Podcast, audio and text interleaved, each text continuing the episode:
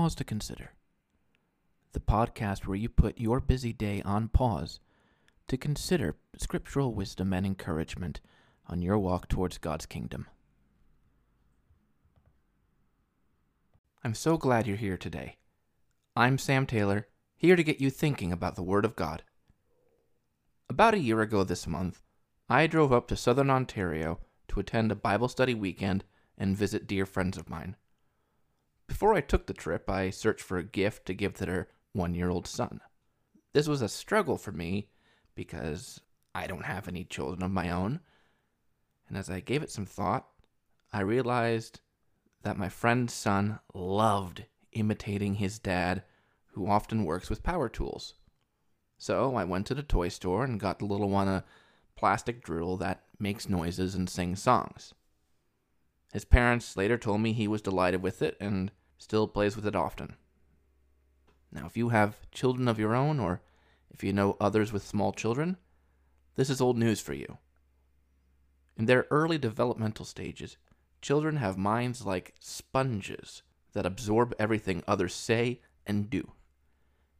And it's why toy stores often sell plastic ovens, lawnmowers that blow bubbles, and baby dolls so that children can imitate their parents that cook in the oven, mow their lawns, and take care of babies. It's also why children often want to follow and interact with the chores their parents are doing because children, at their core, are little people that just want to help and be part of the family unit. This got me thinking about the many interactions the Lord Jesus Christ had with children throughout his ministry on earth. You see, Christ understood the intrinsic value children had in God's family. And though they are to learn and grow and discover all the wonderful things about God through parents and other people in the meeting and the ecclesia that influence them, we all, no matter our age, have something that we should learn from children. Take a listen to Mark 10, verses 13 to 16, to get an idea of what I mean. And they were bringing children to him that he might touch them. And the disciples rebuked them. But when Jesus saw it, he was indignant and said to them, Let the children come to me. Do not hinder them, for to such belongs the kingdom of God. Truly I say to you, whoever does not receive the kingdom of God like a child shall not enter it. And he took them in his arms and blessed them, laying his hands on them. The first thing I want you to notice is how passionate the Lord Jesus Christ was and is about ensuring children could approach him. When his own disciples tried to stop parents from bringing children to him, Christ was indignant. Now, indignant is not being a little annoyed. Indignant is anger at the perception of unfair treatment. You can almost imagine the Lord Jesus Christ raising his voice in this occasion because to treat vulnerable people unfairly was to treat the Lord Jesus Christ unfairly as well. No matter how complex we want to think we are, in God's eyes, we're all children. And yet, we're all disciples. We cannot forbid our brothers and sisters in Christ from embracing that reality and approaching the God of everything with a sponge like mind, eager to learn and serve. As the Lord Jesus himself said in Matthew 18, verses 2 to 6, and calling to him a child, he put him in the midst of them and said, Truly I say to you, unless you turn and become like children, you will never enter the kingdom of heaven. Whoever humbles himself like this child is the greatest in the kingdom of heaven.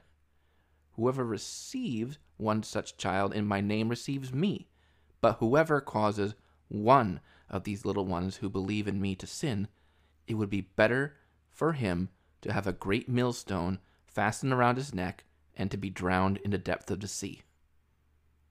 There's a lot of discussion about what receiving the kingdom of God like a child looks like, or what humbling oneself like a child is in actual practice.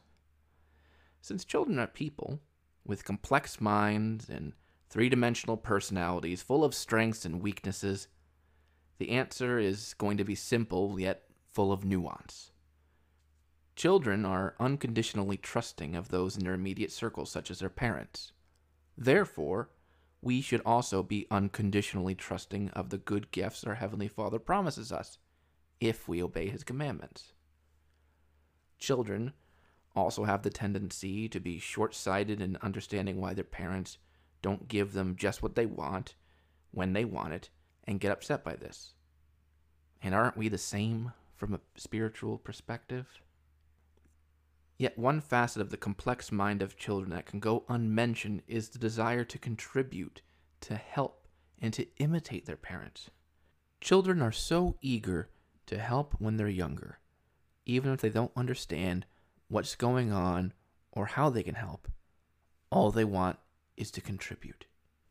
But as we know, children get older, and with growing older comes hobbies and interests and friends that make them much less interested to help and imitate their parents.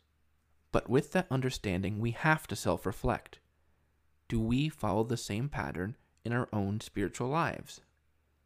How enthusiastic were we when we first got baptized versus where we are now?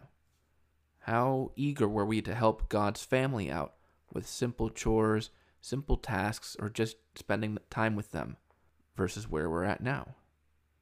Have we maintained that childlike enthusiasm? Or have we grown cold and apathetic towards it and decided to pursue our own interests? When announcements get posted on our bulletin board looking for help, do we, like Isaiah, say, Here I am, send me? Or do we block it out of our minds and assume someone else is going to handle it?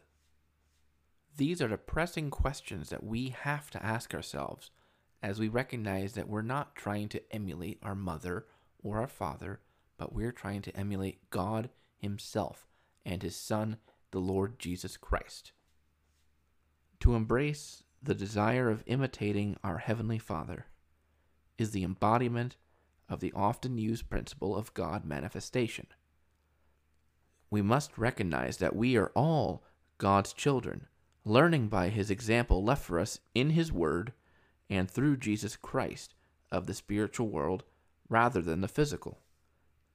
And we must not forbid our family members in Christ from channeling that childlike mentality that comes from the newness of the truth, from serving God and serving His family, even if they don't know what that looks like yet. And above all, let us always be ready to hear the gentle invitation from our Father to help Him to help his family, to manifest his character. And let us also pray that he might find a place for all of us to imitate him and show forth his glory. Consider these words of Ephesians 5, verses 1 and 2, as we wrap up our devotion today. Therefore, be imitators of God as beloved children, and walk in love as Christ loved us and gave himself up for us, a fragrant offering and sacrifice to God. Thank you for spending a few minutes with me today on Pause to Consider. If you like this devotion, please share it with your friends and with your ecclesia. Don't forget to subscribe to Apple Podcasts, Spotify, or your preferred platform to get notifications on new episodes. You can also follow this podcast on Facebook and Instagram for latest updates, questions to get your feedback, and more. If you have feedback, though, I'd love to hear it. You can email me at pause to consider podcast at gmail.com. As always, I hope this was helpful for you on your walk. I pray that God will continue to bless you until we meet again, either on next week's devotion or in God's kingdom.